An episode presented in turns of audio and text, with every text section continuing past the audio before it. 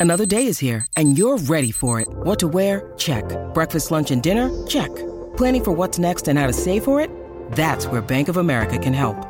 For your financial to-dos, Bank of America has experts ready to help get you closer to your goals. Get started at one of our local financial centers or 24-7 in our mobile banking app. Find a location near you at bankofamerica.com slash talk to us. What would you like the power to do? Mobile banking requires downloading the app and is only available for select devices. Message and data rates may apply. Bank of America and a member FDIC. When you need mealtime inspiration, it's worth shopping Kroger, where you'll find over 30,000 mouthwatering choices that excite your inner foodie. And no matter what tasty choice you make, you'll enjoy our everyday low prices, plus extra ways to save, like digital coupons worth over $600 each week. You can also save up to $1 off per gallon at the pump with fuel points. More savings and more inspiring flavors make shopping Kroger worth it every time. Kroger, fresh for everyone. Fuel restrictions apply. Don't let being treated for pain be a pain. Come to Downtown's Healthcare, 950 17th Street in Denver. Find out how to reduce pain naturally without surgery, without drugs. Call Downtown's Healthcare, 303 292 9992, now in Lowry or downtown. Mary redeemed a $50,000 cash prize playing Chumba Casino this year. I was only playing for fun, so winning this was a dream come true. Chumba Casino is America's number one social casino experience. It's serious fun. With over 80 casino style games to choose from, you too could win life changing amounts of cash. Be like Mary. Log on to chumbacasino.com and give them a whirl. That's chumbacasino.com. No purchase necessary, void or prohibited by law. 18 plus. Terms and conditions apply. See website for details. The voice in the preceding commercial was not the actual voice of a winner. Thank you for listening to this Belly Up Sports Podcast Network product. Some said we go belly up, so we made it our name, and we're still here.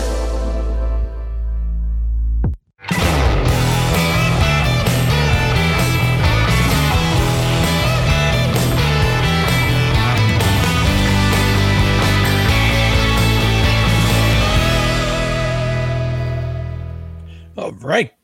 Hello, everyone. Welcome to another edition of No Credentials Required. This is the show where you don't need a press pass to talk sports. We are presented by Belly Up Sports in association with Godzilla Media. I'm going to introduce you to our panel on my right. There we go. Yeah. Figure this out. On my right is my co-host and soon to be the next mis- soon to be Mr. Gisele Bündchen, Dustin Henry. Dustin, how are we doing today? Oh, thank you, sir. Did we get waked the fuck up or what? Oops, sorry. Did we get waked up or what? Holy shit. To quote Pete Carroll talking about the Seahawks offense, I am ready to go. Evening, gentlemen. I stepped all over that one. And underneath us is the uh, co-host of White Heat on Godzilla Media, as well as the co- as well as the host of Cady's Corner, and a gritty enthusiast, Mr. Brian Cady. Brian, how are we doing tonight? Dustin, it's okay because in one podcast I swear a lot, in the other one I don't swear at all. It's okay. Yeah, we'll go. I'm- we'll get a happy medium. You know, I'll just I'll uh I'll make sure that I I, I put a PG censor on my tongue today too. So it's Yeah, okay. yeah, me too. Me too. All right, I got I- I, got so excited about Co- Coach Carroll's quote there. I was I was channeling it. I was fired up. not it's not a bad thing to be fired up. I mean, I mean, I, I, I whenever I have my buddy Kevin on, uh, who's the uh, one of the co-hosts of Tailgate on the Quad, it's on Belly Up Sports.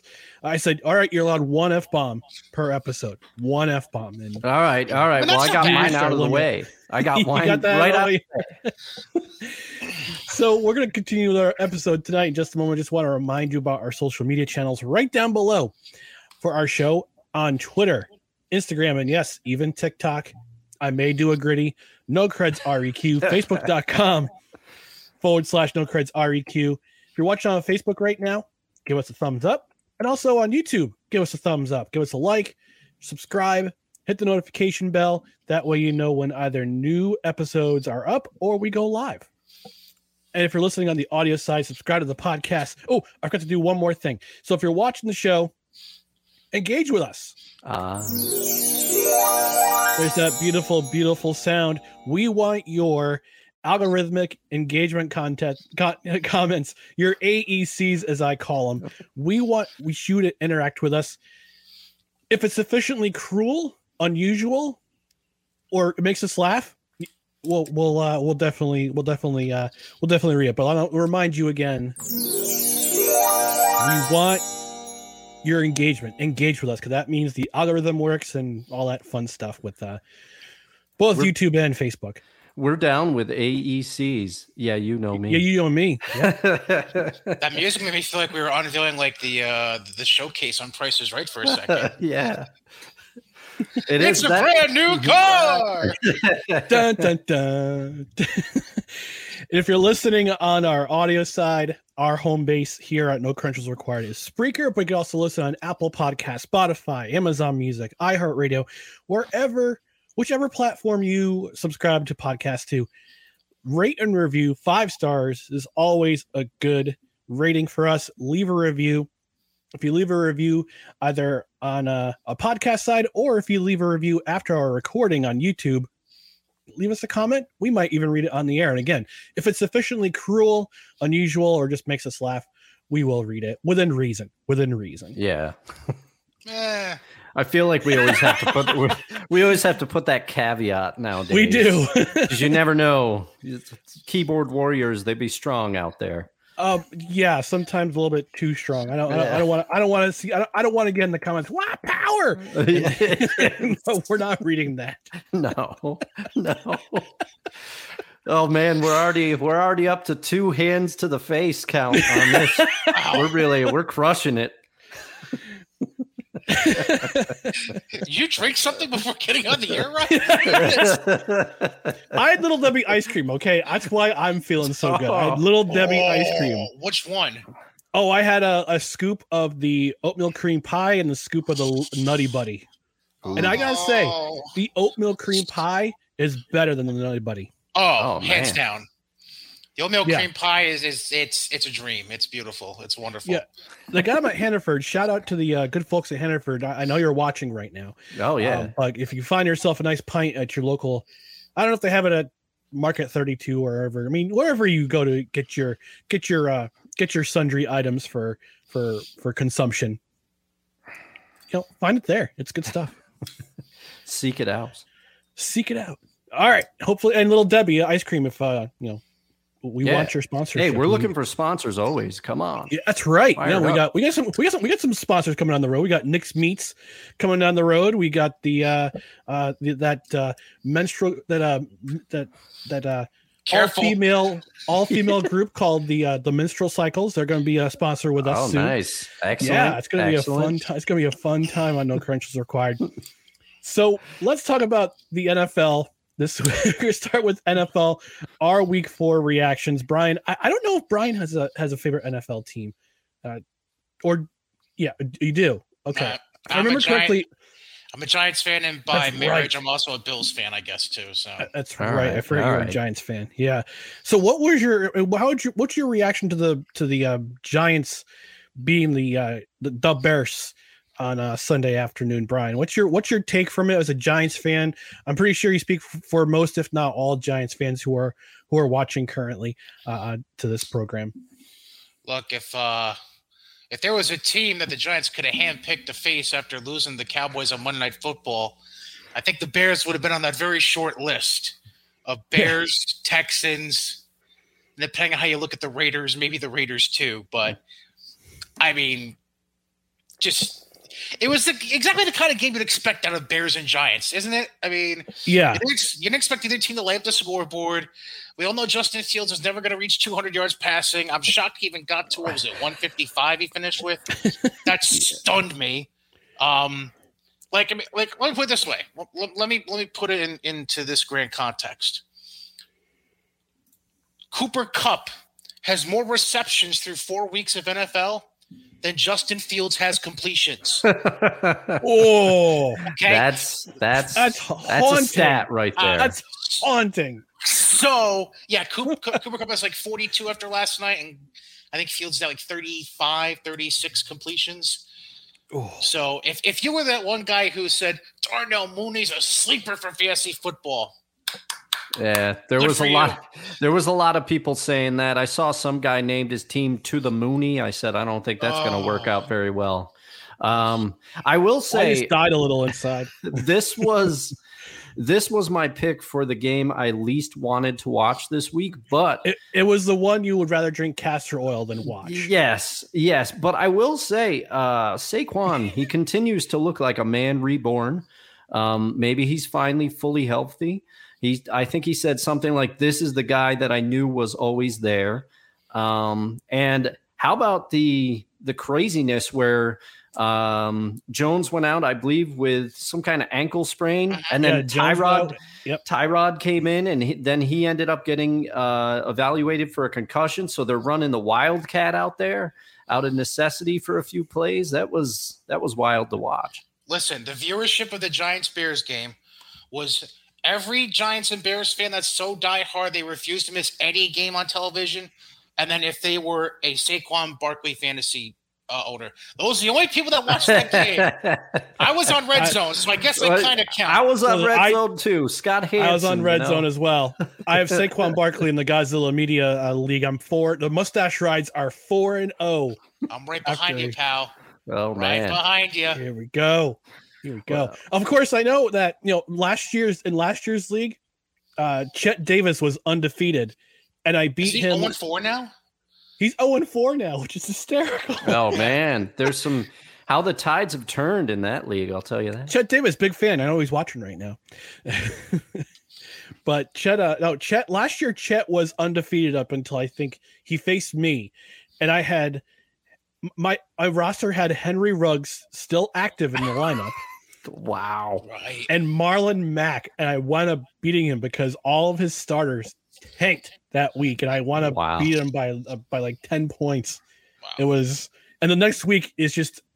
It, it, I think on what the fantasy, which is another one of our Godzilla Media podcasts with uh, uh with Chet and guys, Uh, Chet's feed had frozen, and it was just this, this really disappointed face the ent- almost the entire episode. I call it resting chat face. It was the- one of the best moments of of uh, streaming television I've ever seen. So we're gonna go to our usual categories here in week four. We wrap up the week in the NFL. I know corrections required. We're gonna talk about first our biggest upset. Dustin, I'm gonna let you start. Who was the biggest upset in your mind in week four in the NFL? For me, the biggest upset, and it's mostly just because I do not understand how they have two wins on the season. I'm saying the Atlanta Falcons were my biggest upset Hmm. of week four. They beat the Browns, which I understand the Browns are the Browns, but the Browns have a serviceable uh Jacoby. Um, why uh, why do I always spoke space Jacoby that? Brissett. Jacoby Brissett. Jacoby Brissett at QB. Is he like a star? No, but he can get you. He can get you some W's. They have Nick Chubb. They have Kareem Hunt. They have an offense that if they can run the ball, they're going to be all right. But the Falcons are coming out. I think Marcus Mariota has three touchdowns on the season total, passing. And they're still winning games, and they're getting and, and the Browns. The Browns beat them in time of possession. I forget the actual numbers, but I know the Browns had the ball a lot more than the Falcons did, but yet they find themselves two and two after beating my Seattle Seahawks uh, in week three. So, so it's crazy. Yeah. Or this was this was a this was a fun game to watch if you're going if you're watching on Red Zone, which I, I usually do on Sunday mornings or Sunday afternoons. But but yeah, that was an enter, that was an entertaining game for sure. My biggest upset, and if you want to call it that, uh, I had the Titans over the Colts, and the Colts were actually favored by I think three and a half in this game, but the Titans came to play. The Titans had a pretty solid offensive game plan. They almost blew a lead, but uh, but their defense went saving the day. They they stopped uh, uh, Jonathan Taylor on a crucial third and one, and actually Taylor got the first down, but he fumbled the ball, and Titans took over. And after that, it was fait accompli. So. I mean, I mean, there weren't really many many upsets in terms of No. gigantic, monumental upsets in Week Four, but um, you consider the Jets Steelers to be kind of an upset. If we'll we'll get into that a little bit more later, uh, but in my mind, the Titans kind of had the season had their season on the line in a way because their offense outside of Derrick Henry right, Derrick Henry left, Derrick Henry up the middle is anemic at best because Ryan Tannehill's their their quarterback. But They came to play. I give them full credit. Mhm. Uh, Mike Vrabel had a game plan. Frank Reich uh, is I.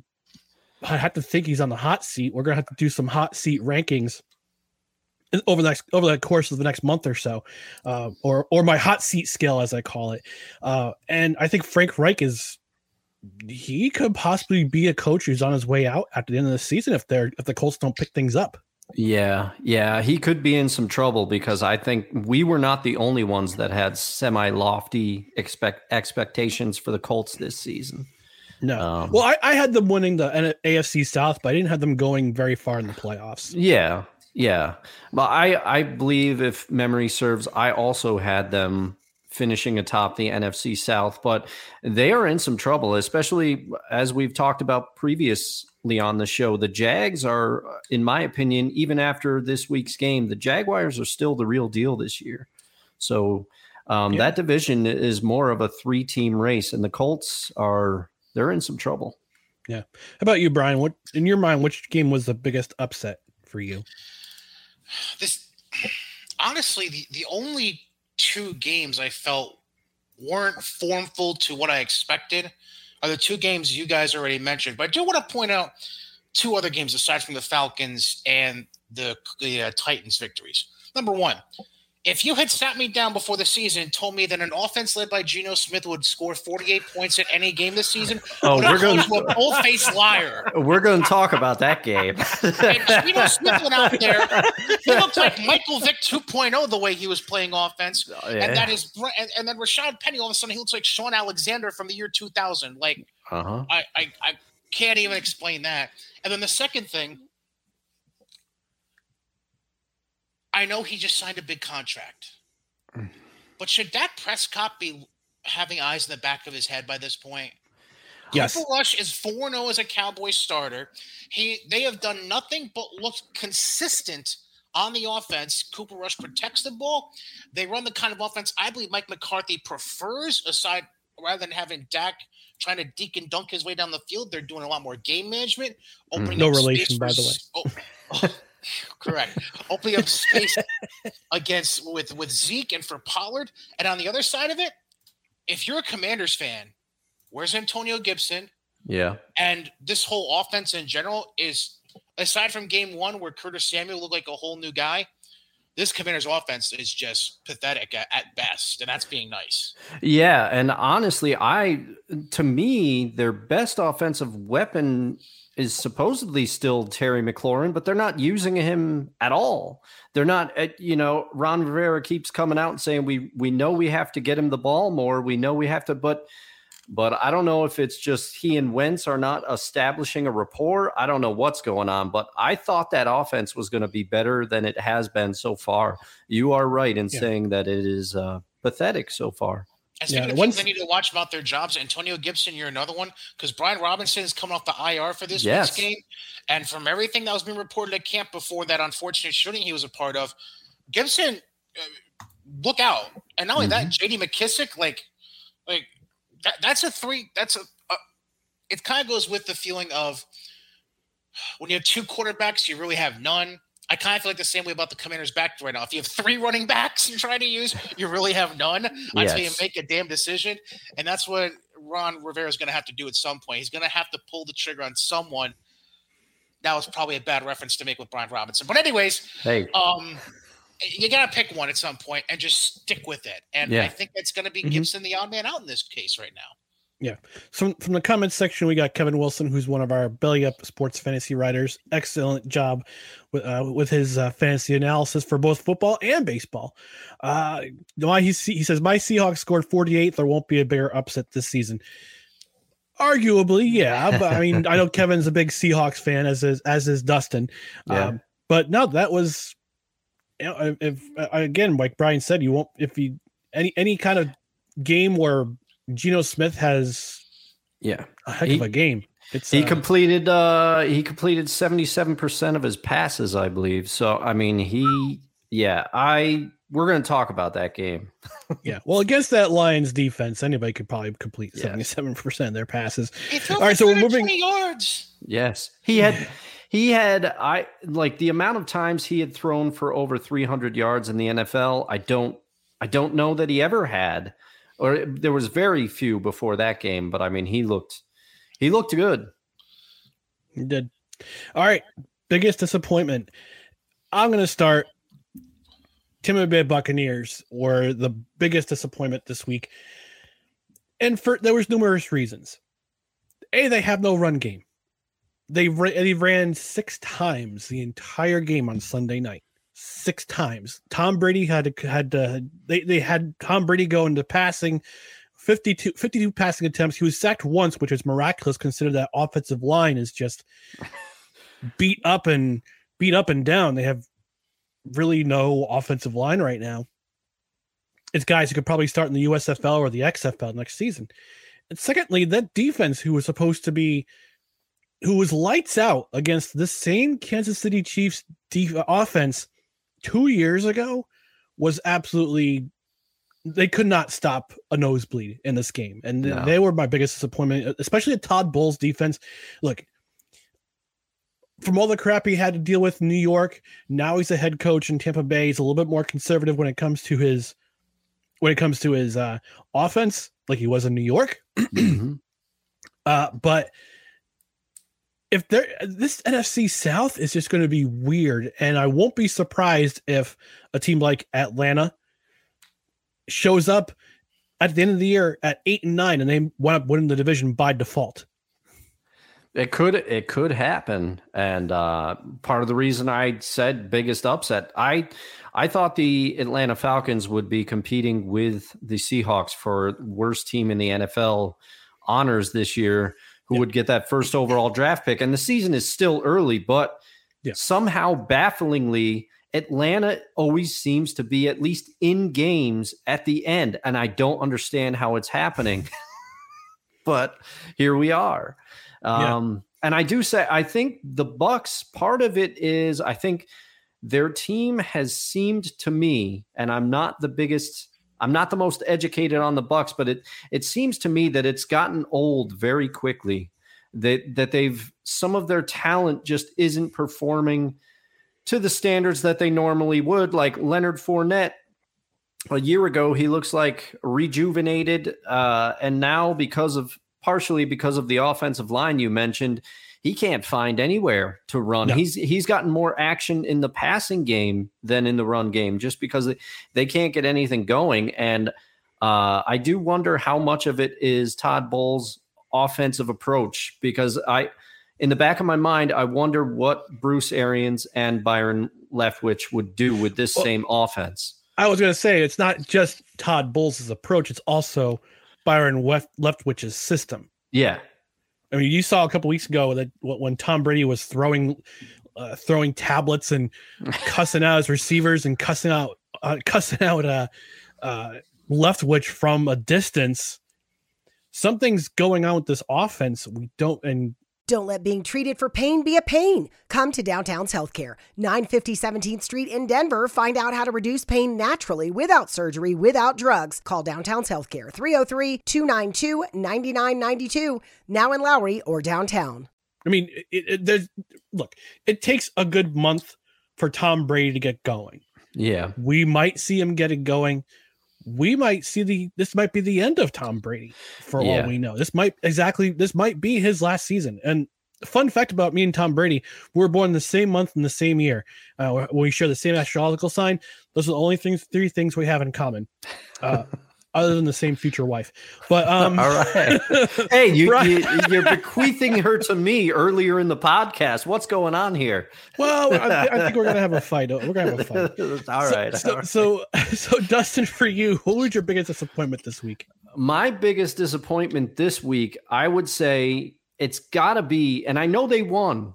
I know they won, but the Packers, something is up in Cheesehead land. Let me tell you, because and I know they have young receivers, and I know a lot's been made of Aaron Rodgers giving them a bunch of eye rolls and stuff. They're not they're not where they would they're not probably where he would like them to be at this point in the season, but there's going to be some growing pains. But the fact that the Packers came out and they let a uh, I think the consensus would be undermanned Patriots team yep. with it with a third string quarterback, old Zappe Bailey Zappe out Bailey there. Taking it to OT, I was shocked. And I thought, and, and I thought I would never do this, but part of me started rooting for the Patriots to somehow mis- miraculously pull out that game just so I could see the look on Aaron Rodgers' face. I, eh, but the Packers running backs are going to be what saves them this season. It's not going to be this air it out attack that it has been. When Randall Cobb is the best looking receiver on your offense so far, Oof. you probably you probably have to rely on the run game a little bit more. But I was shocked by that the Patriots came to play on the level that they did. And you know, you know Belichick's going to scheme. You know he always comes up with a great game plan, but this Patriots offense actually looked somewhat presentable, and I think their offensive woes have been well documented to start the season. So yep. um, that was my biggest disappointment in the Green Bay Packers. Yep, Brian, about you, biggest disappointment this week? First off, who had the better uh, who had the better tablet toss, Tom Brady on a sideline or Ken Dorsey when he got mad at the end of the Miami game the week before? This past week? Ken Dorsey, no question, and also oh, that yeah. the camera cover that that ices it for me. That when they're all of a sudden like, oh, we can't show this. Ooh, that was the best. uh, but um, you know, for me, it's uh, like I'm stuck between two, but I'm gonna give. I'm gonna give one of one of the two teams a break. I'm gonna give the Rams a break because as much as I hate the fact that Matthew Stafford threw two thirds of his targets to Kupp his targets to Kupp and Higbee and act like Allen Robinson didn't exist. Yeah, yeah. Where's Allen Robinson? I'll, I'll, give him a little bit of a break because it was a 14-9 game going in the fourth quarter, and really, if you take out that pick six from Stafford when he was staring down Cooper Kupp for no for when everybody knew he was going to Cooper Kupp, there you might have gotten a different outcome last night. But so I'll give them the pass on that. Hmm. Here's what I won't give a pass on. My biggest disappointment isn't even a team, it's not even a player, it's a head coach. Everybody's about analytics this, analytics that. Ugh. But John Harbaugh pulled a Pete Carroll yes the other day. oh no. Your, your first and goal at the Buffalo 10 in a tied game with six and a half minutes to play. Your first play, a pass to Duvernay bringing you to the one, fine. No problem with that. Mm-hmm. Second and goal, J.K. Dobbins, three yard loss. Third and goal, Lamar up the middle for two. You have fourth and goal at the two. It's a tie game. You have four minutes left. And yes, Buffalo has scored thir- uh, 10 points in the third quarter. They haven't done anything since. And your defense, while not great, is still decently formidable. And you're still in some inclement weather there's a fairly good chance you can stop Buffalo. So either they have to go for like a very long field goal that could easily miss, or you stop them altogether and get a turnover on downs. What do you do? No, screw the go ahead field goal. We're going for it. And not only going for it, you're throwing for it. Mm-hmm. And you throw a mm. pick. Yes. What are you doing? This is the Super Bowl where Pete Carroll hand wrapped a gift to Bill Belichick, and Malcolm Brown was looking like uh, Richard Sherman on that play. no, Malcolm Butler. Yeah. yeah. yeah. Malcolm Butler. Thank you. No, and what has Malcolm Butler done by the way since the Super Bowl? A whole lot of nothing. But that's yeah. whatever. Yeah. Um, He's bounced around. but like, I mean, you want to talk about just wrapping Josh Allen a three and one start to the season that they that the Bills didn't deserve. I mean, holy cow! I saw them run that play and. I, I, it was weird. Like half of me, the, the, the half of me that loves my wife was like, "Yeah, go Bills." The other half of me is a, just a just a football fan in general was like, what are you doing? What are you doing? but yeah, I mean, that's just uh, like all these guys are relying too heavily on analytics about when to go for it on fourth down, when to punt, or when to kick the field goal. You, you, you stop the numbers. You got to go with the game flow. And the game flow at that point says take the points and trust in your defense and inclement weather for four minutes. But instead, you do that and you end up losing the game.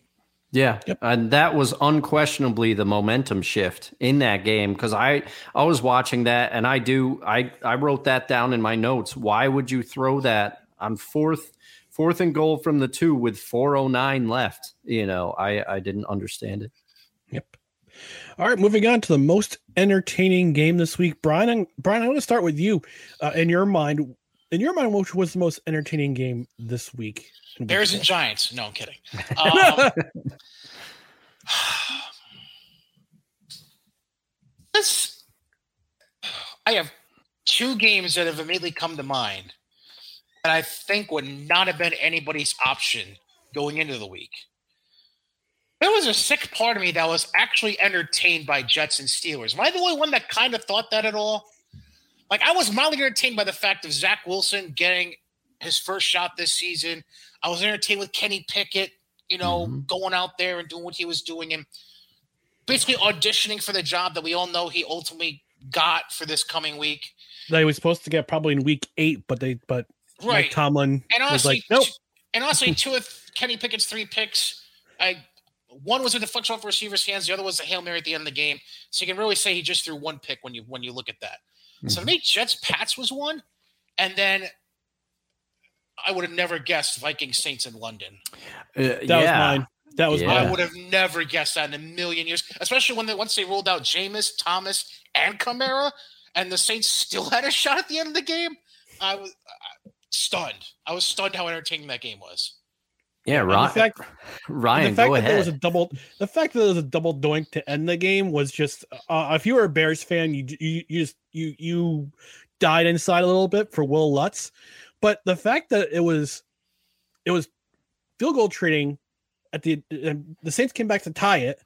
Vikings go up with a mat with less than a minute left. Saints drive the field, and Will Lutz, who had just kicked his career long a, a couple minutes before, mm-hmm. had a chance to win the game at Tottenham, Tottenham Hotspur Stadium in that London. Extra yard, that extra yard further away mattered because if he was yeah. a yard yep. closer, either I think either it hits the upright and deflects in because it would have been on the inside of the upright, yep. or he might not even have hit the upright at all. That would have just snuck inside. Those that, right. that extra three feet. I mean, I mean that stadium's probably seen their their share of uh, crossbar and and uh, post shots off the off the goal. Well, granted it's different sport, but it was. I mean, I, I didn't watch the full game, but I mean, I'll probably, uh, but I've watched the highlights, and that was probably my most entertaining game of the week. Yeah, I mean, I will confess something. This is a this is a football sin here, but I was I was watching the beginning of the game, and I'm like, oh, they're they're trading field goals. I'm gonna go. I'm gonna go make phone, coffee, and, and I'll keep it on, but I won't really pay attention. Then I, next thing you know, I get a phone call. I'm talking on the phone. I'm not watching the game at all. I come I come back to the game, and I'm like, oh man, what the hell happened? And I and I sit in and I'm like, I'm gonna watch. This is great. You know, it ended up being a fantastic game. Let's not forget the return of the red, the red rifle. Old Andy Dalton out there. That's exactly what I was gonna say. I was gonna say, don't ever, don't ever, ever turn your back on Andy Dalton. All right. Moving on to our next category the most impressive performance, and uh, I'm going to take this. I'm going to take this one for a ride. Uh, Saquon Barkley, the most, and, and here's tag along. Hello, say hello to tag along. Joining us as always every single week, getting my attention, trying to get my attention. The, the, mascot of the show, exactly. Yeah. Uh, we, I for me, it was Saquon Barkley. We talked about him a little bit, but he, he to, to me, he was most my most impressive performance. Honorable mention, and I'm going to be a bit of a homer here. My New York Jets their defense in particular. Quinnen Williams looking every bit of the dominant defensive lineman Jets fans have been waiting for since he came since he since he joined the team in 2017. He had an awesome game. That secondary had a, a really great game. Four picks. Uh, they had four. They, they have six picks so far in the season. I think they had only seven last year. Period. And they're. I mean, granted, this is not the same Steelers from two or three seasons ago, or five seasons ago, or or six or seven seasons ago, when they had Ben Roethlisberger, Antonio Brown, Juju Smith Schuster. All those guys are gone. Granted, it's not the same offense. Granted, uh, but they had Najee Harris on their team, but he didn't do a whole lot against the against the Jets. But I gotta give it up to this defense of the New York Jets. They're playing legit right now, and we give a lot of crap to to Brian Ulbrich, the defensive coordinator, and Robert Saleh, the head coach, who was a defensive guy, who was a defensive guy with the 40 when was the 49ers, defensive coordinator. Mm-hmm. But they came out with a solid game plan. They got turnovers at the right time, which turned into a touchdown uh, to the game winning touchdown. Uh, but this team, it's just I'm, you know, th- th- this defense played out of their mind last week, and I gotta get, I gotta tip my hat, my my hypothetical hypothetical hat to uh the Jets defense here. All right, yeah. I mean, you gotta you got to give it up anytime anytime a defense comes together it is it is exciting to watch everybody always says oh offense offense but defensive football can be a thing of beauty uh, but i must admit in my most entertaining game and also my best performance of the week is also in that game and no it is not Geno Smith I I always I'm hard on myself because it seems like I'm picking a quarterback for this category every week, but I am picking T.J. Hockenson this week. Uh, He was on fire. Given the fact that the Lions were undermanned, they didn't have Amon-Ra St. Brown, they didn't have D'Andre Swift, two of their biggest offensive weapons. TJ Hockenson was a man to be reckoned with. He had a, he had eight receptions, 179 yards, I believe, and two TDs. He, I mean, let's set it aside for a second. The defenses, nobody showed up in this game. No, Tariq Woolen got the defensive pick six for the for the Seahawks, but that was where it stopped. Neither team could stop anybody. Quandre Diggs before the game, he said he said the Seahawks defense had to bow up or shut up. They got they got shut up in this game. But luckily for them, this game was Rashaad Penny, 151 yards rushing. Uh, Geno Smith, we already went into great detail about what he did during the game. Honorable mention to DK Metcalf getting carted off just because he had to go to the bathroom. look up, look up the tweet that he said. He said uh, he tweeted something like that clench walk wasn't going to make it. Go find it if you can. It's very, it's, uh, it's hysterical. It's very hilarious. Um, but this game, the, the Seahawks went puntless in the game for the first time in franchise history. This was my most entertaining game. I do feel I do feel bad for the Detroit Lions. I have been rooting for them in every game that they're in. Uh, they are averaging, I believe they are leading the league in scoring. This one I'm pulling from the, the top of my dome, so I might be wrong, but I believe they are averaging 35 points a game. But unfortunately, they're they're averaging 35 points against. So that is yeah. why the Lions are one in three. Uh, but that was my most entertaining game. TJ Hockenson, best performance of the week for me. Brian, Cady, how about you? How about you? Who was your most? What was your most impressive performance? Who was your? Who was the player that stood out in your mind as the most impressive perform? Had uh, most impressive performance? I got two winners here. I have a player and I have a coach. Mm-hmm. Most impressive performance on the field. And granted, this is the performance you should expect out of this player going against the opponent he faced. But Austin Ekeler getting 19 touches, 109 yards, and three touchdowns. Mm. Um, that definitely ranks up there for me. Um, it, eh, nice to see him show up because those were his first touchdowns of the season. Uh, yeah. Um, I'm sure fantasy owners love that. Well, um, he he owns himself on a bunch of tan- fantasy teams, so he's happy about it. Yeah, yeah. Of course, you sometimes you got to bet on yourself, and yeah, exactly. That's just showing it right there. Exactly. And Ekeler, he showed up, he balled out, and good on him. And now the Chargers can see if they can take advantage of the way this AFC West is turning out because it's it's a tight one right now. Because yeah. I mean, the Chiefs aren't quite the same Chiefs, but what they did on Sunday night was impressive nonetheless. Um, Denver, they're like Jekyll and Hyde. You don't know what you're going to get from them. And the Raiders, they, I don't even want to talk about the Raiders at this point. um, but I, I got to give an impressive performance award out to a coach. And it goes back to um, my biggest disappointment. Goes back to that same game. For Leslie Frazier's team, they give up 20 points in the first half to the Baltimore Ravens, with J.K. Dobbins making them look a bit stupid out there.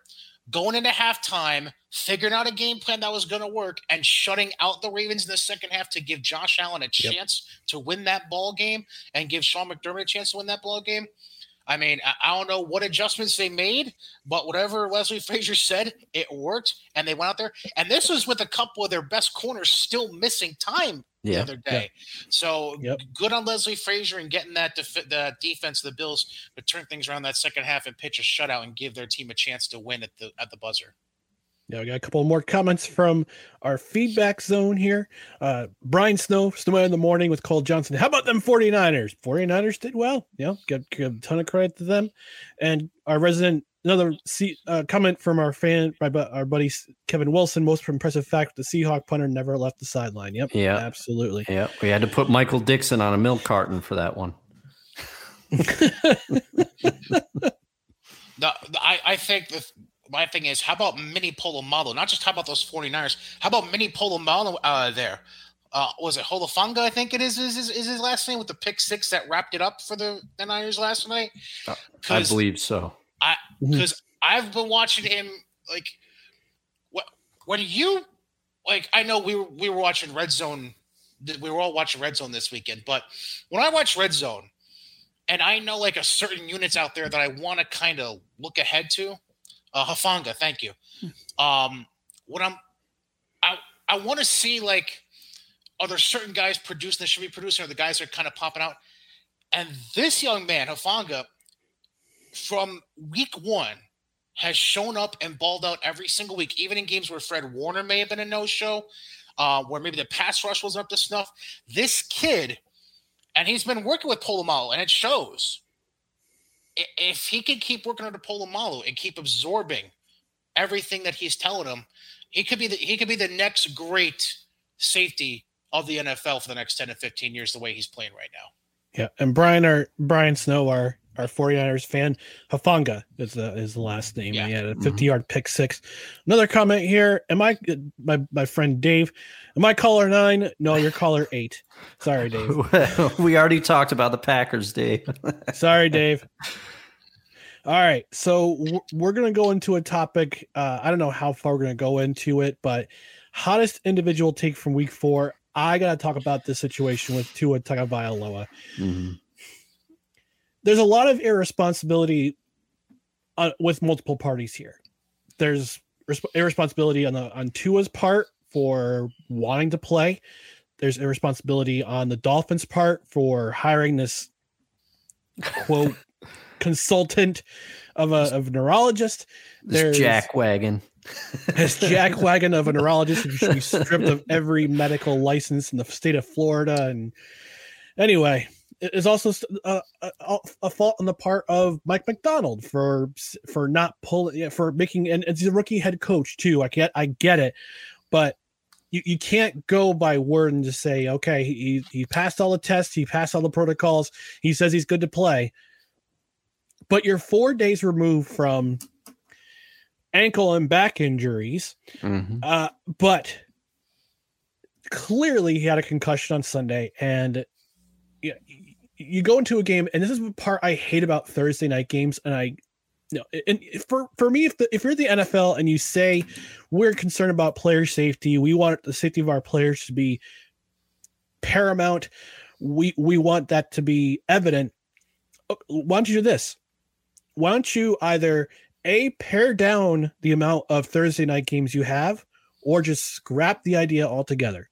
Because this playing on four days rest, that's this is, this is how players are going to get hurt and I hope to God that we we see that. I mean, I, and I get it. Money talks. Amazon mm-hmm. wanted their way, and they wanted they wanted they're willing to pay boatloads of money to the league because it gets it gets its eyes it gets your eyes in the league. Not that they have enough already with ESPN and NFL Network and Fox and NBC and CBS and ESPN, all those stations covering it, but this shines uh, having this happen to Tua and seeing basically his soul living his body for the uh, extra for about eight minutes, and yeah, Saint Peter saying and Saint Peter saying, "No, your time's not done yet. I'm going to send you back down."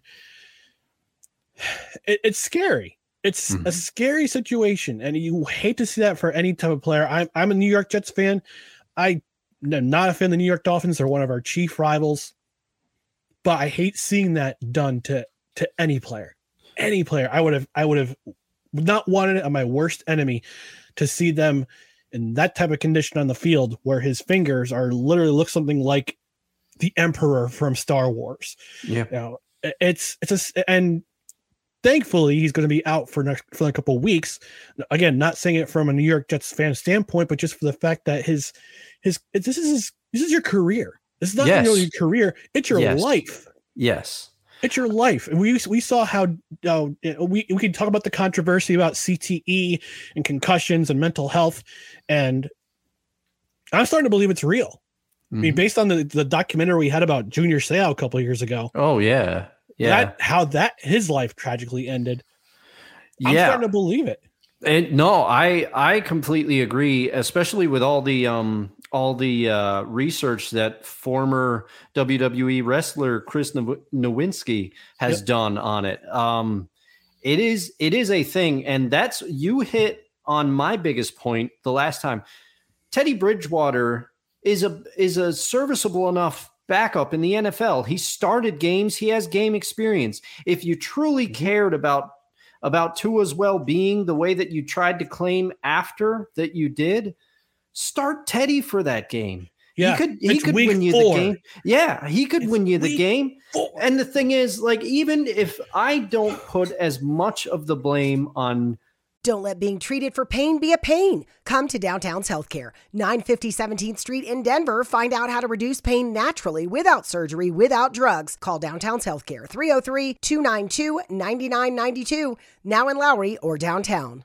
Lucky Land Casino asking people what's the weirdest place you've gotten lucky? Lucky? In line at the deli, I guess? Aha, in my dentist's office.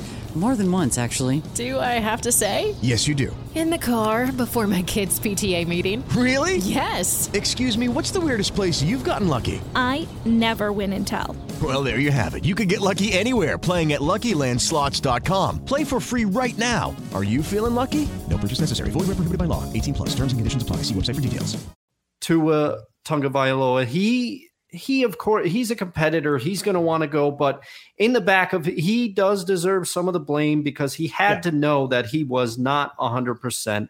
Um, but yeah, whoever cleared him, revoke their medical license, do everything because he clearly wasn't ready to go. As you alluded to, he's down on the field for nearly 10 minutes after a sack. And everybody came out. Everybody came out because they were they were rightfully worried. And this, and as you said, it's not only his life, but think about uh Tua was injured and it took him a couple of years to come back from the Yeah. what was it, a hip It was, a injury? hip, it was a hip injury. Yeah. yeah.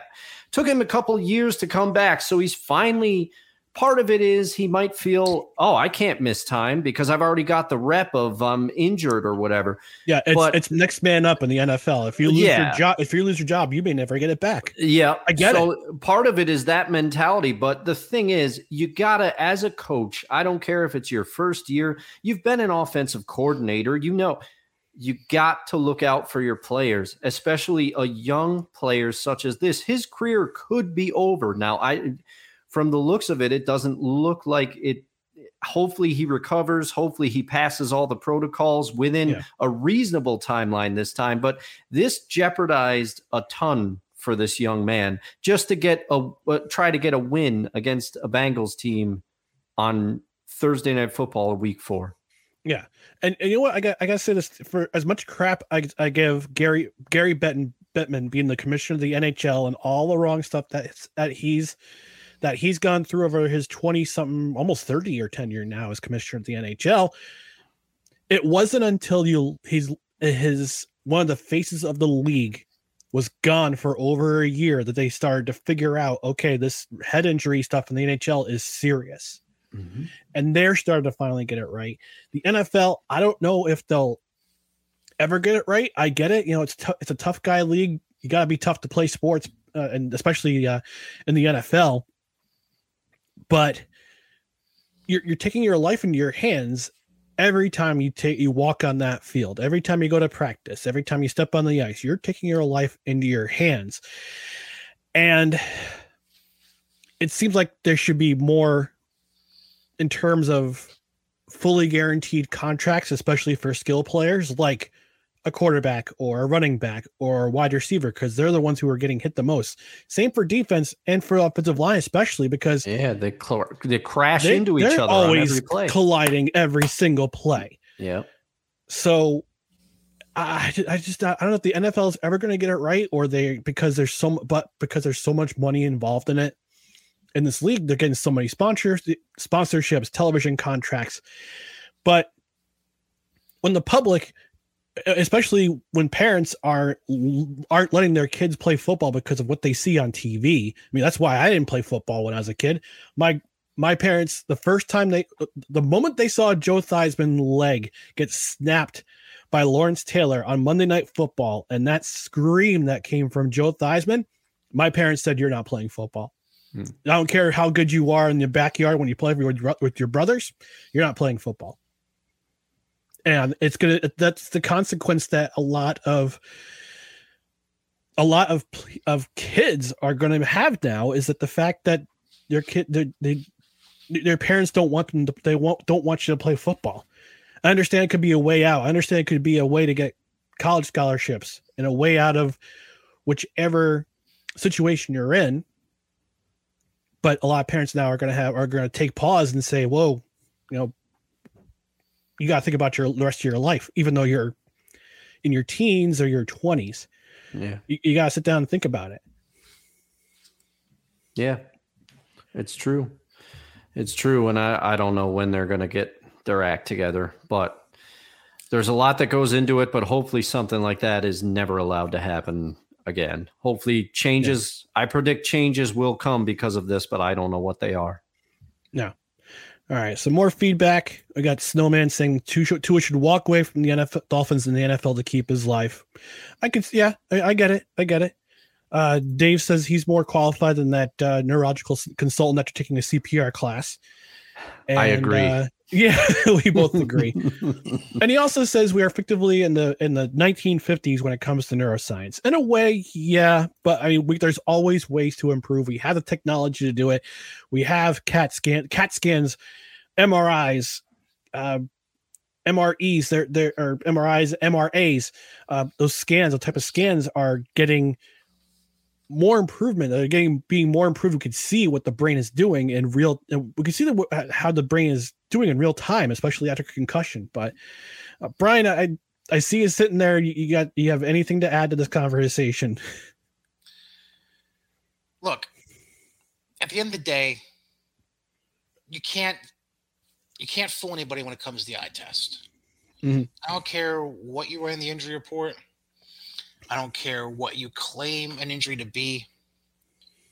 When a guy gets up and stumbles and falls twice within a 15 second span, and then you go and call it a back injury, an ankle in your injury report injury. leading into a game four nights later, that is hypocrisy of the highest sort. Mm. And I'm going to compare what is going on with the NFL to another sport that people like to say is not sport, but it is sport with the way they they have to bang around their bodies. Mm-hmm. It's professional wrestling. Yep. You look back at, at mm-hmm. the way professional wrestling was leading up through the early 2000s. It was commonplace for you to use objects to hit people in the head. Chairs, tables, other yeah. foreign objects, whatever it may be. Stop signs. It took until, and I, I usually hate saying this name, but it's the only way to get the point across. It took until a wrestler named Chris Benoit, yeah, mm-hmm. committed a double murder suicide in Atlanta, Georgia.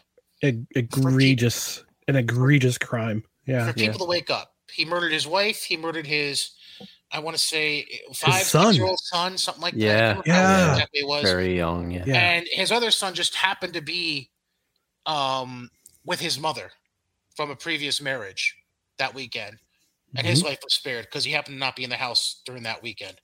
And then Benoit ultimately took his life a day or two after the fact. Yeah. Point being, it took for that to tell pro wrestling needed to clean up its act, along with obviously what Christopher Nowinski, a former wrestler, was doing. Yeah. Harvard grad, amazing what he's been doing. Yep. Um, it took for a double murder suicide to wake them up. One time. Mm. I want you to go ahead and try counting how many guys have died that has since been found out to have severe CTE sy- symptoms. Mm-hmm. Go beyond yeah. Junior Seau. Go to David Pearson. Go look at Jim McMahon. Dave, Dave Yeah. Duerson. Somehow is still alive right now. Yeah, Yeah. Dave Dewar, Dave, Dave Duerson. He's Dave he also he committed suicide after he his brain started to I mean, to go. Jim McMahon's lucky he's still alive because it was caught early enough where they're they're doing enough like new age technology in the medical field to help him try and live a Yeah. happy, healthy life. Like They, they're Like, you concentrating on his they're concentrating on his spinal column in the back of his neck rather than the head itself. Right, like That's the same thing they did with Sidney Crosby too. They concentrated on his spine rather than his brain. right, like all you gotta do is go back and watch. I want to say that was part of That was the '85 Bears It was the 85 Bears documentary. Yeah. I thought Mhm. so. Go watch that. They have him doing 100 piece puzzles just to make sure his memory is, Every is single on day. top of things. Okay. Mhm. Like that's how, how how much degrades the brain and Yeah. the brain stem. And something has to be done. Like how many how many more of these these NFL veterans have to die, whether it be of natural causes, but ultimately their life was shortened by CTE, or die uh, a tragic suicidal death where CTE was really the direct cause of them committing suicide. How Yeah. many more Mhm. former NFL players have to go through that in order for somebody to wake up and say, you know what? If you show any kind of concussion symptoms, whether or not a doctor ultimately rules you have a concussion, it's mandatory for you to at least sit out the next game on the schedule. Because that's what the wrestling does now. Yep. Yeah. WWE, mandatory two weeks off the road. No house shows, no TV shows, nothing. You sit at home, you chill, you spend time with your family, and you keep getting checked every so often by a doc by doctors on staff until you get medically cleared. Yeah. I mean, it's it, it, it. You have to do the right thing by the athletes and stop thinking about dollars and cents. And until the NFL can stop putting money before the before literally the cart before the horse, they need to reevaluate things on every Yeah. level. Yeah, and look at the N- N- NHL too. We talk about players who have died. Uh, take a look at uh, uh, Boog- Derek Boogaard. Oh yeah. Some of the enforcers, Derek Boogaard. Yeah, he Uh, was. Rypien, uh, Mi- Ryan, it was Ryan Rypien, I think it his name was, I, I believe so. uh, from the. Vancouver Canucks. Some of these guys died because they couldn't, they, they couldn't. Part of it is part of the the problem is admission too, admitting when you have when you are hurt because again, Yeah. it comes back that mentality of there's a guy behind me who's gonna want my roster spot. I gotta make sure I'm still on the ice or on the field or in the ring for as much as possible, much, Yeah. as much time as possible.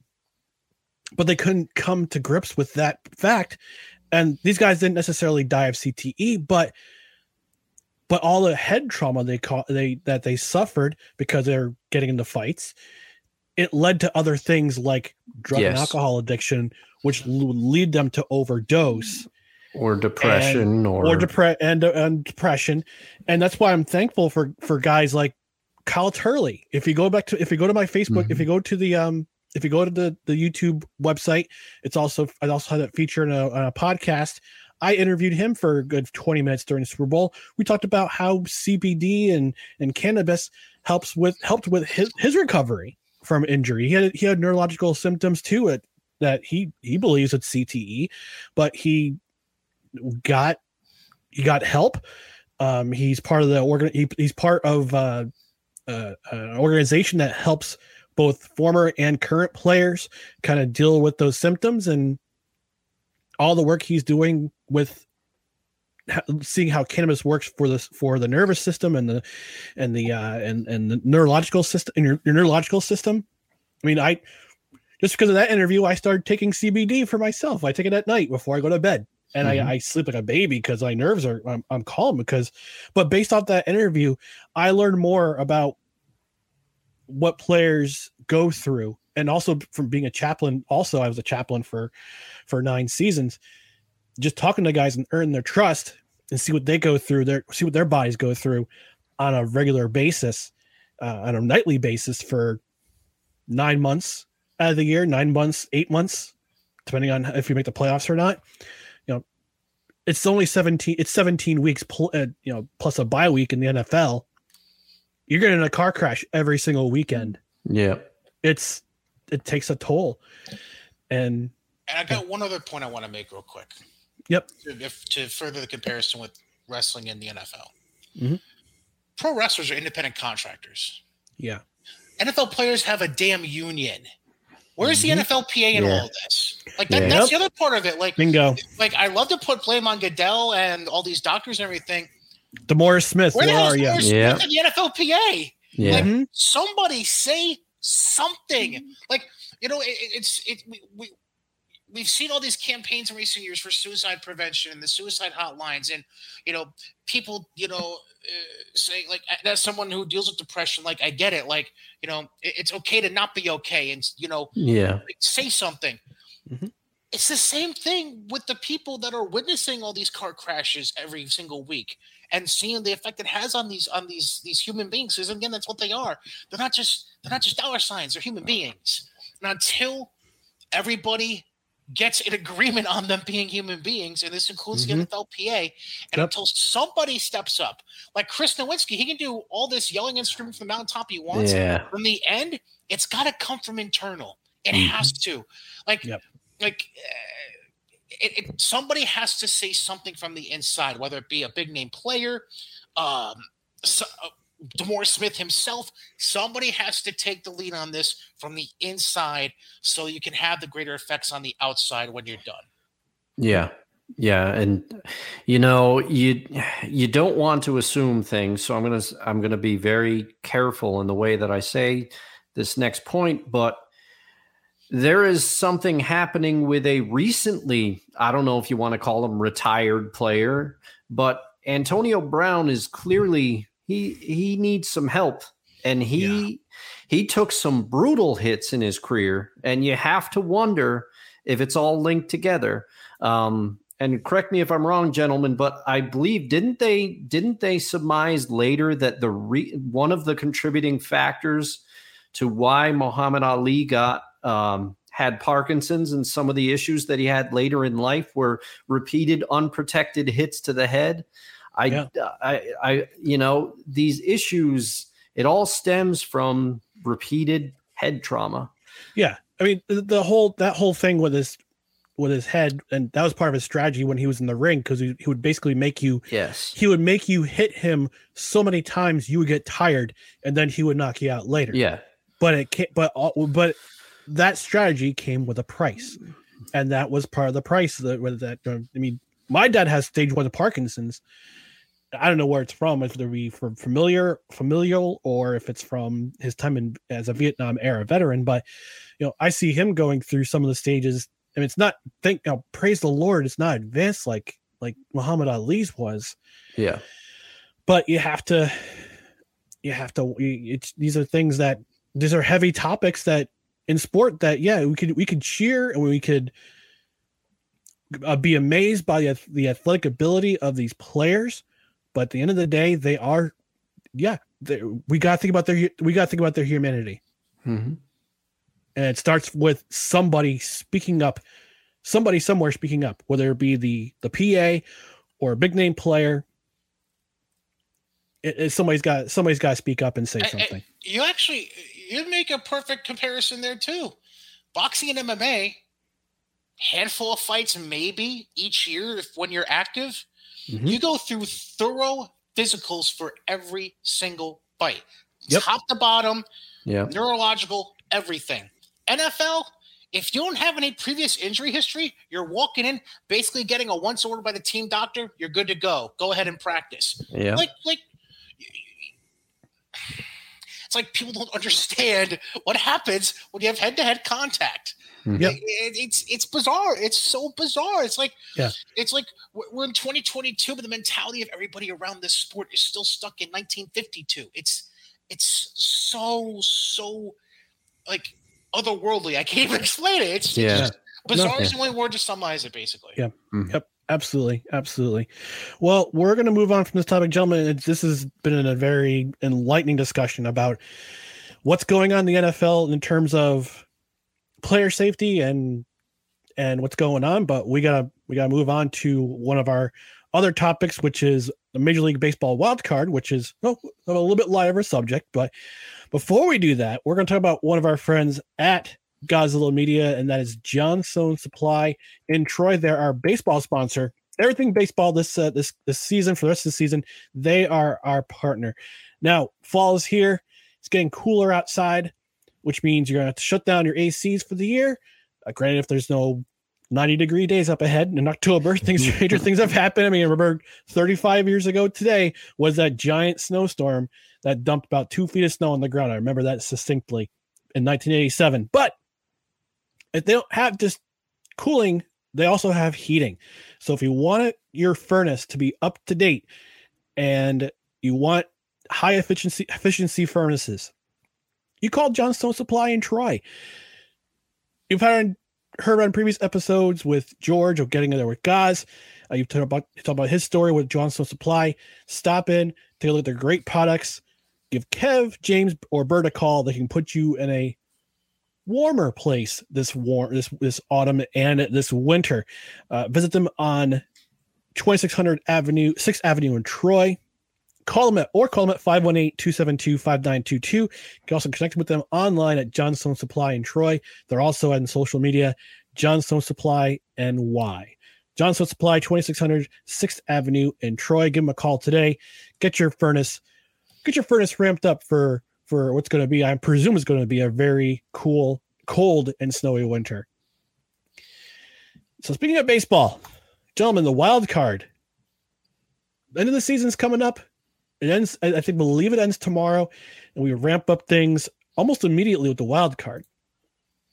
So we have all of our positions. I would say positions, but we have all of our teams set. So in the American League, the Yankees and the Houston Astros, they are top two seeds. They receive first round buys.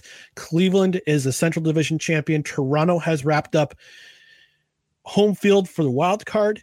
Then you got Seattle and Tampa Bay. They're still battling out for the fifth and sixth spots, or yeah, the fifth and sixth spots. So, guys, I mean, Brian, I mean, I know you cover baseball on Cady's Corner.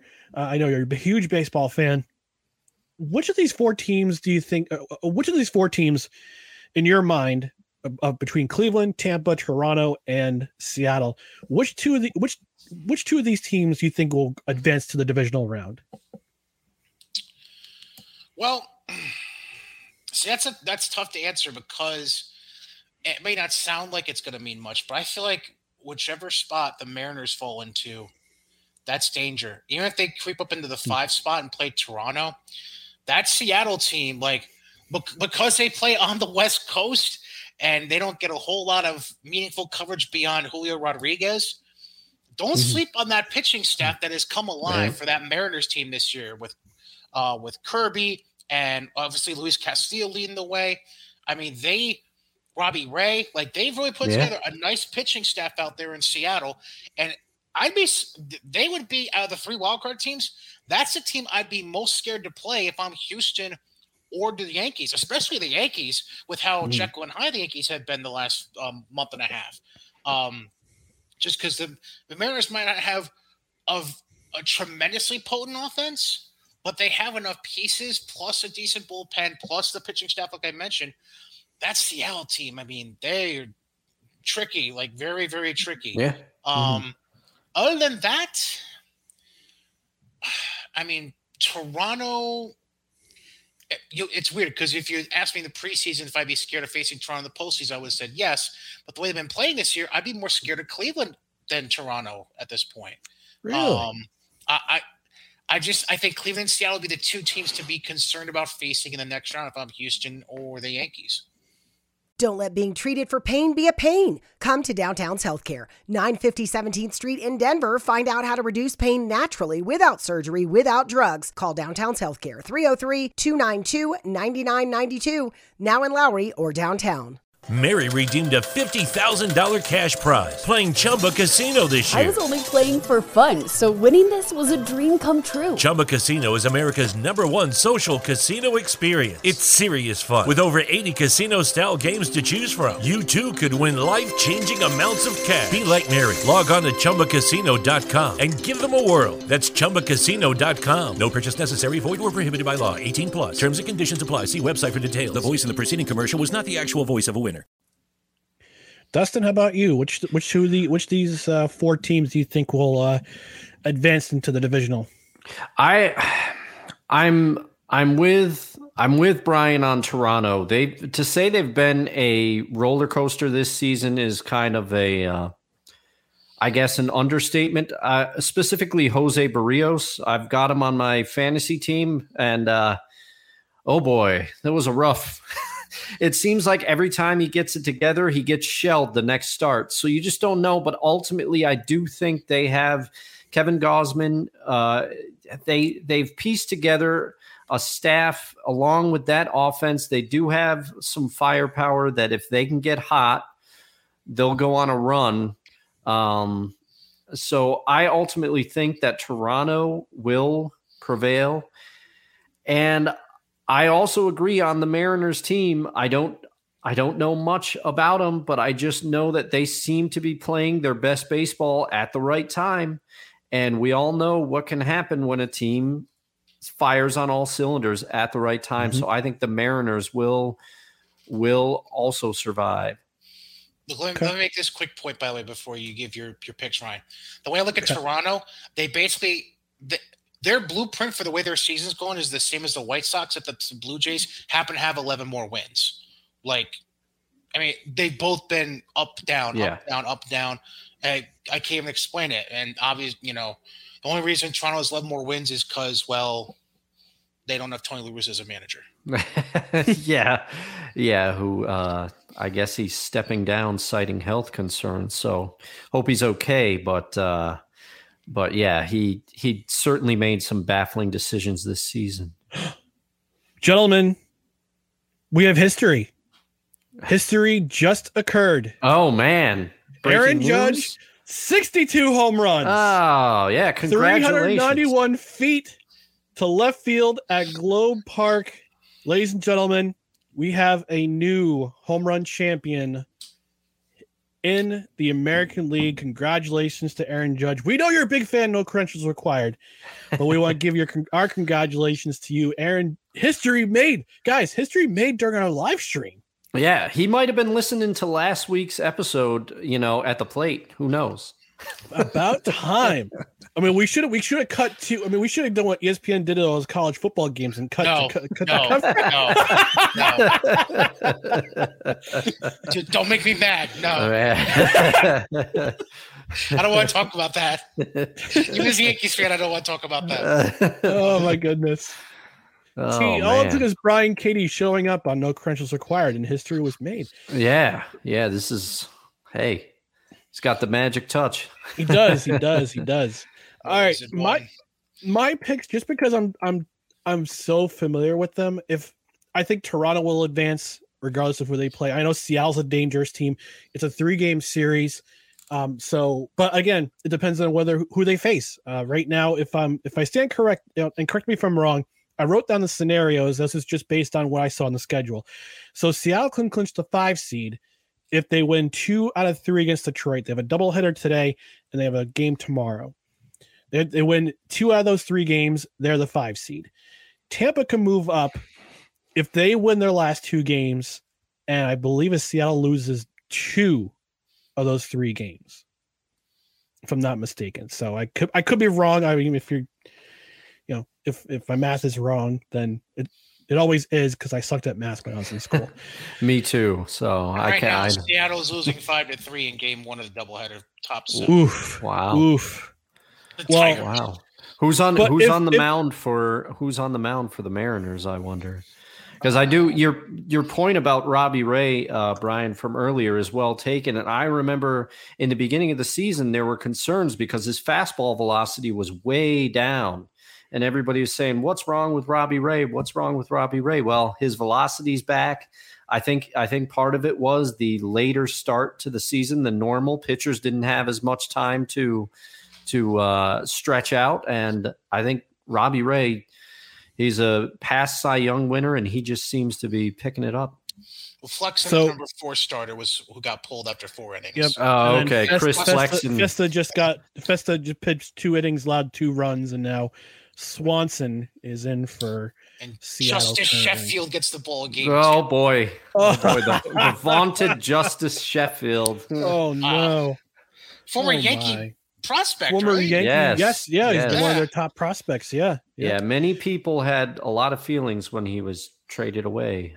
Yeah. but Uh, well, getting back to my picks, I think Toronto advances uh, for sure. Uh, just because they, I think that Sky Dome crowd is going to be a big difference difference maker for games two and three, uh, because they'll play game one on the road and they'll have home field for the last two games. So games two and three at Sky Dome.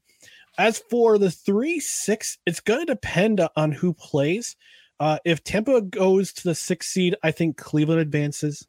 I'm not too familiar with the with the Indies. I mean Guardians. Um, but if Seattle gets the sixth seed, I think Seattle will beat uh will will beat uh, uh will beat Cleveland. So it's going to depend on who's the last two seeds in the in the in that in that uh wild card.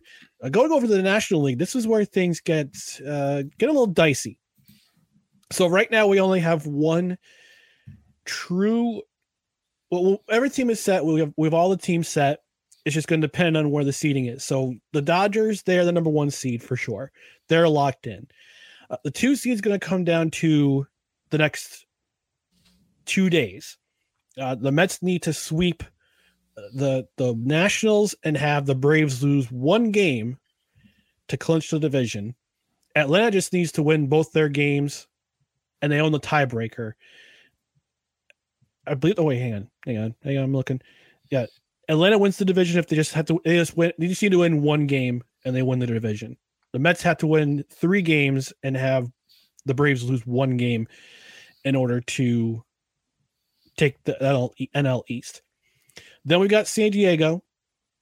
They clinched the five seed with two wins, or Philadelphia loses one against Houston and the Phillies can move up to the five seed if they beat if they win out against Houston and San Diego loses both games against San Francisco. I don't think. I mean, the way the Phillies been playing uh, as of late, they could pull off the upset and grab that five seed. But where do you guys think this wild card? Where do you think the seeding ends? Uh, tomorrow at the end of tomorrow who do you think who who grabs all the rest of those seeds? Because right now it's just a jumble of who's going to be in which spot. Well, I oh, and the Cardinals. The Cardinals. I'm sorry, the Cardinals have the Oh. three seed because they won the Central. I yeah, they did that. get the central.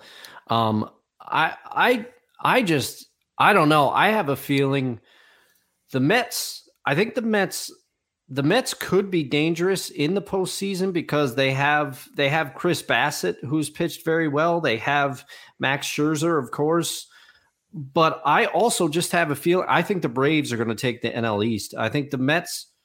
The Mets had such a lead on that division, and then they then they just kind of let it let, it go. away. And the Mhm. Braves, the Braves, I'm sorry to all the Mets fans out there, uh, but the Braves have had their number over uh, over history. It seems like the Braves has be, have been the bugaboo that the Mets just can't shake.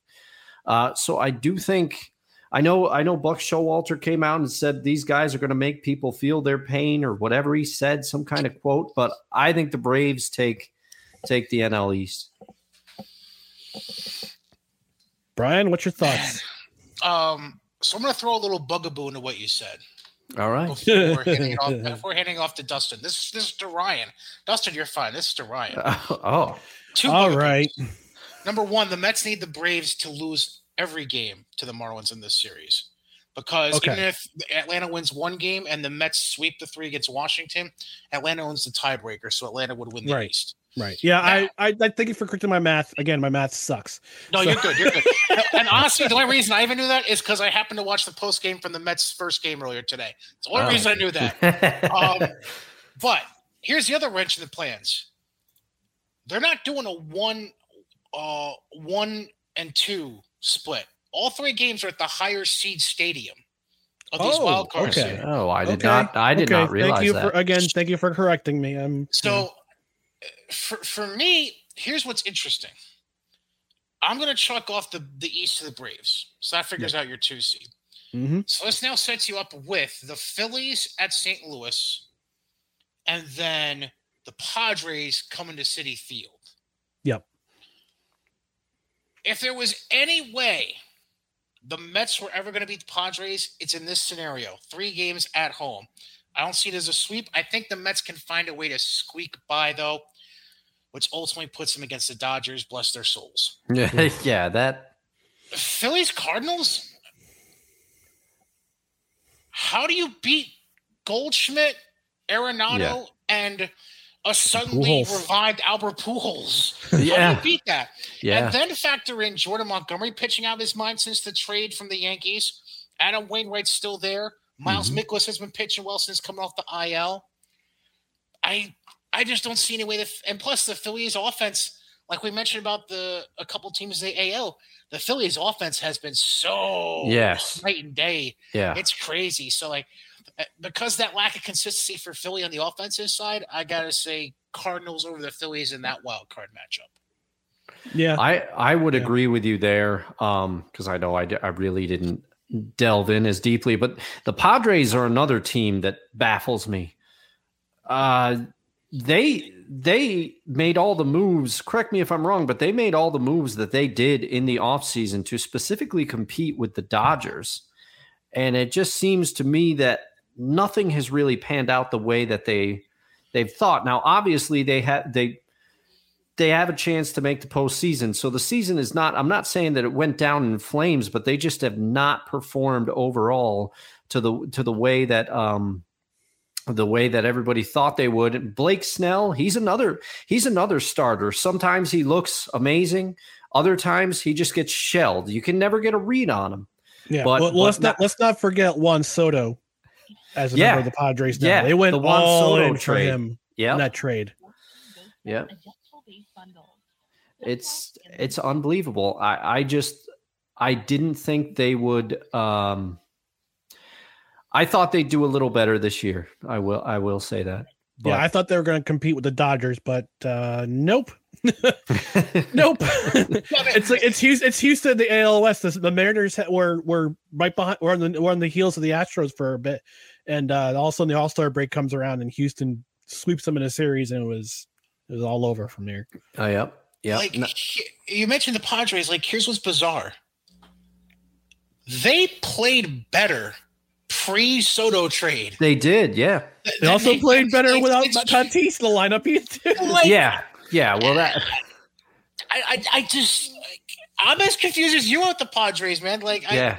I, I like you look at this squad, like you even go beyond Snell. Like you have Musgrove, you have Clevinger, you have you Darvish still.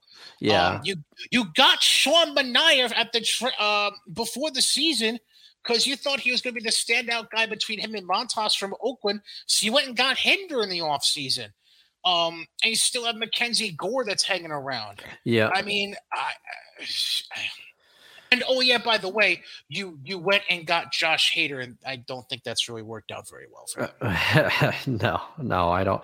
I don't think so. And and just the whole Tatis thing, I had completely, I had completely forgotten about that. But he he, and then the quotes that came out of the locker room where they said we don't need him anyway. You know that was pretty much what the players said. So yeah, uh, San Diego. Ron Burgundy's not liking it right now because it's not all's not sunny in San Diego. I'll tell you that. Milk was a bad choice.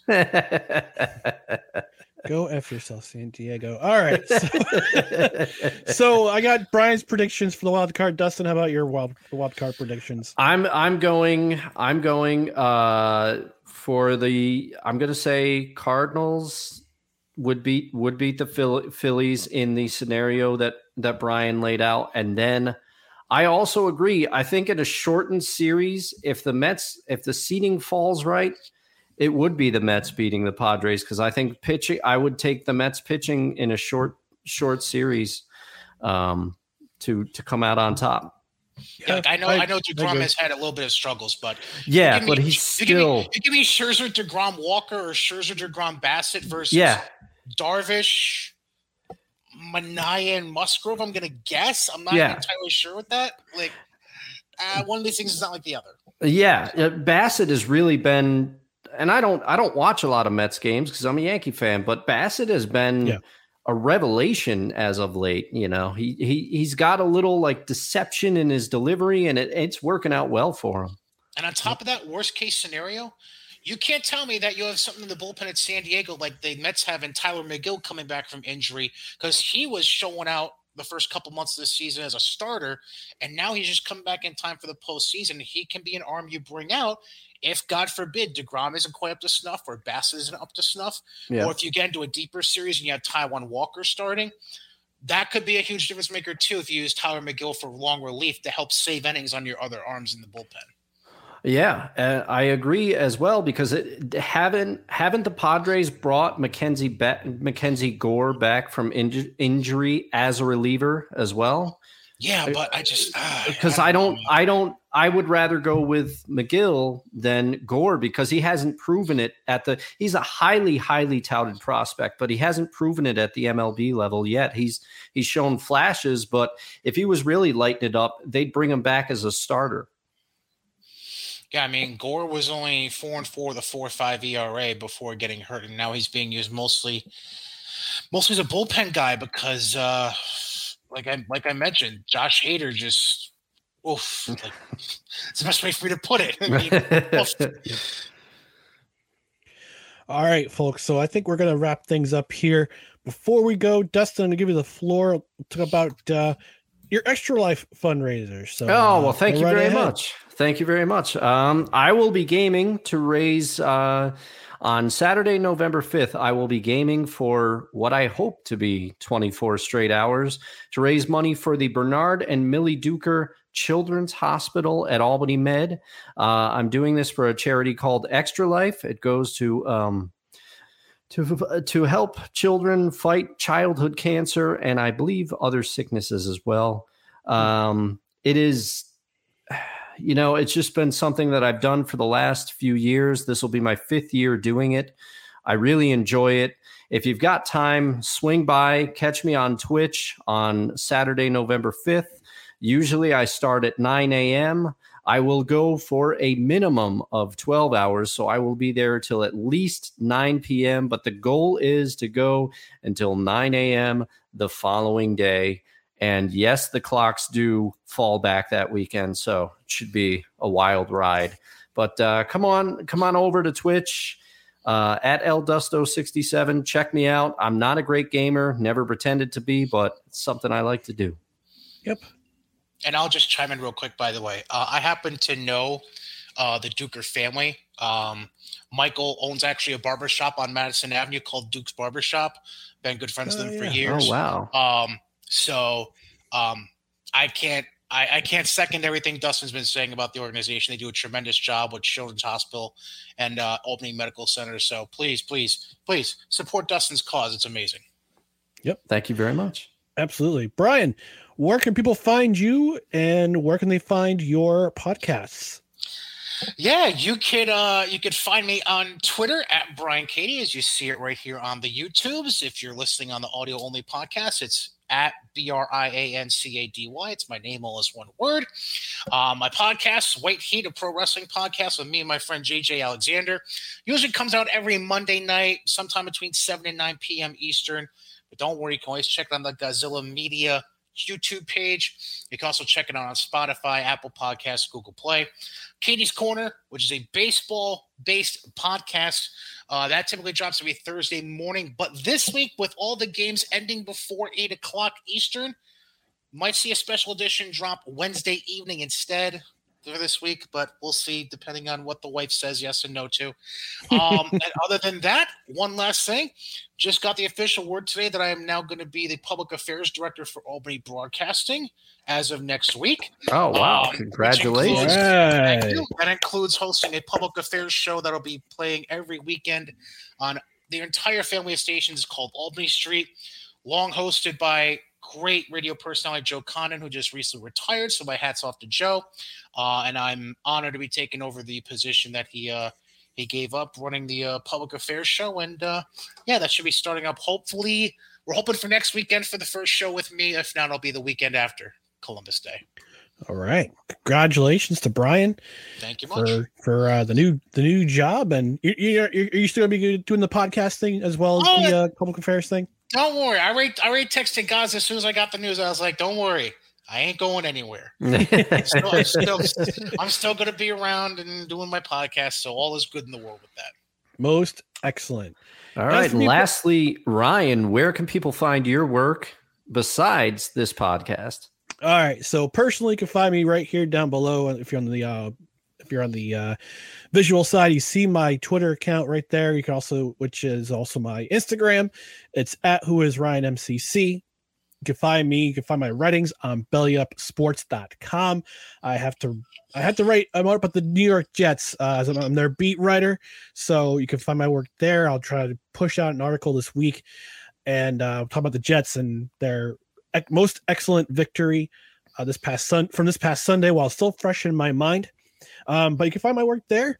Uh, you can find me, you know, us every Tuesday, seven o'clock. YouTube. We're gonna start. We're going on Facebook more uh, as opposed to Twitter. I find we can have more engagement on Facebook uh, rather than Twitter. Uh, but YouTube, Belly Up TV, Facebook, uh, and of course, you can find our social media channels for No Credentials Required right down here. Twitter, Instagram, TikTok at No Creds REQ, Facebook.com dot uh, slash No Creds REQ, YouTube, No Credentials Required. Like us, follow us, subscribe. Also on the audio side, Spreaker is where our home base is, you can also listen on Apple, Spotify, iHeartRadio, anywhere you podcast.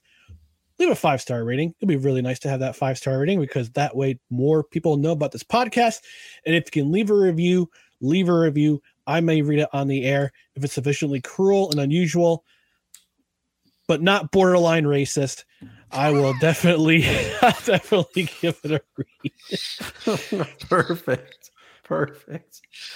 Okay, board. Uh. if it's if it's racist period, I won't read it. But right, anywho, for Brian Kinney, our special guest this week, and Dustin Henry, I'm Ryan McCarthy. Thanks for watching and or listening to No Credentials Required, where you don't need a press pass to talk sports. Brought to you as always by Belly Up Sports in association with Godzilla Media. Tune in next week. We'll be back at seven o'clock live on YouTube, Facebook, and Belly Up TV. So for my panel, we will talk to you later. Good night, everybody.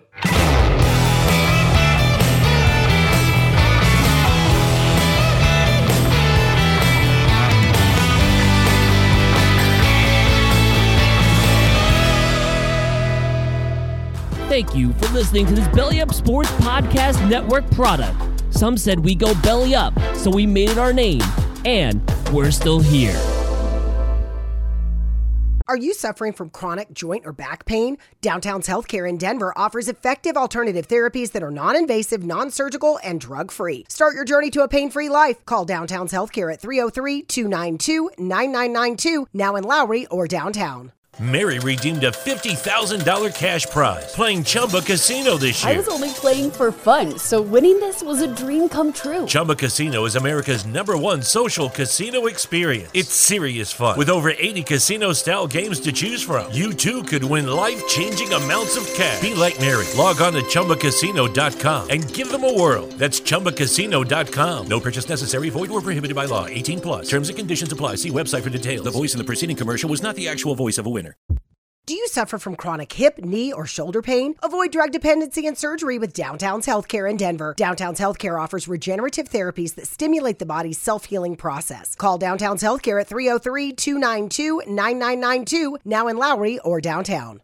Mary redeemed a $50,000 cash prize playing Chumba Casino this year. I was only playing for fun, so winning this was a dream come true. Chumba Casino is America's number one social casino experience. It's serious fun. With over 80 casino style games to choose from, you too could win life changing amounts of cash. Be like Mary. Log on to chumbacasino.com and give them a whirl. That's chumbacasino.com. No purchase necessary, void or prohibited by law. 18 plus. Terms and conditions apply. See website for details. The voice in the preceding commercial was not the actual voice of a winner.